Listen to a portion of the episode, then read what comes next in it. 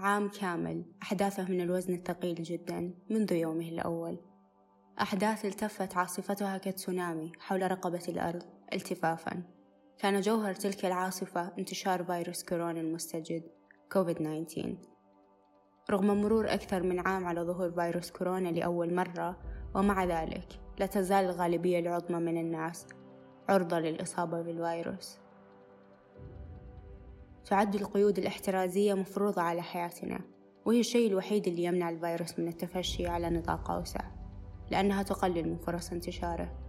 في مؤتمر صحفي عقد يوم الأحد 24 يناير أوضح المتحدث الرسمي لوزارة الصحة السعودية محمد العبد العالي أن السعودية الآن في المراحل الأخيرة من مواجهة جائحة كورونا مشيرا إلى تحقيق مكاسب كبيرة يجب الحفاظ عليها.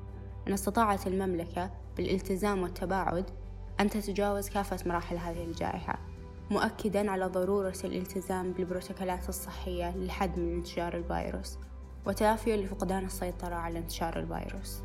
في الوقت اللي أجبرت فيه جائحة كورونا معظم القطاعات على إيقاف مشاريعها وتأجيل خططها المستقبلية إلا أن جمعية تفاؤل شكلت استثناء من ذلك وواصلت العمل بكل عزيمة وإصرار.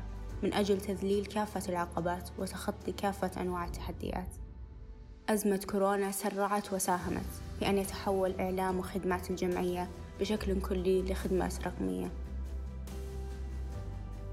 هذه القيود لم تجعل تفاؤل تتوقف وبل هي استحدثت خدمات جديدة لتتماشى مع قيود هذه الأزمة وحرصت على ألا تكون سببا لها في التوقف. انطلاقا من ذلك أتت مبادرة توصيل الأدوية والمستلزمات الطبية لمرضى الرعاية المنزلية لأكثر من 1730 رحلة وست مستشفيات. وذلك بتوفير خدمة توصيل الأدوية والمستلزمات والأجهزة الطبية من المستشفيات إلى المستفيدين.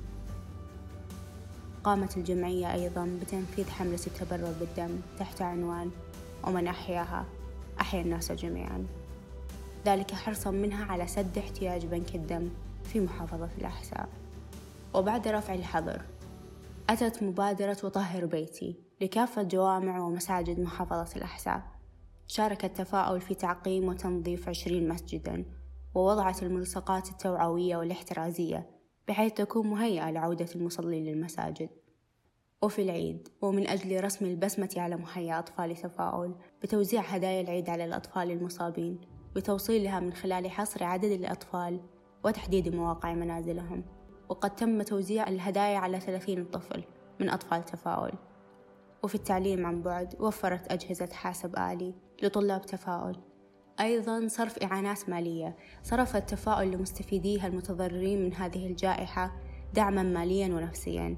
ولتخفيف أعباء ذوي الدخل المحدود بإعانة تقدر بألفين ريال. وإعرابا من جمعية تفاؤل عن شكرها وتقديرها لكل من أضاء بجهوده سماء هذا الوطن وساهم في مكافحة هذا الوباء. قام التفاؤل بتبني مبادرة شكرا أبطال الأزمة التي هدفت لتكريم 3500 بطل وبطلة. في أزمة جائحة كورونا يمثلون أكثر من 20 قطاع صحي وعسكري ومدني. ختاما نوصيكم بالتباعد الاجتماعي. للجميع أنا أوجه هذه الرسالة.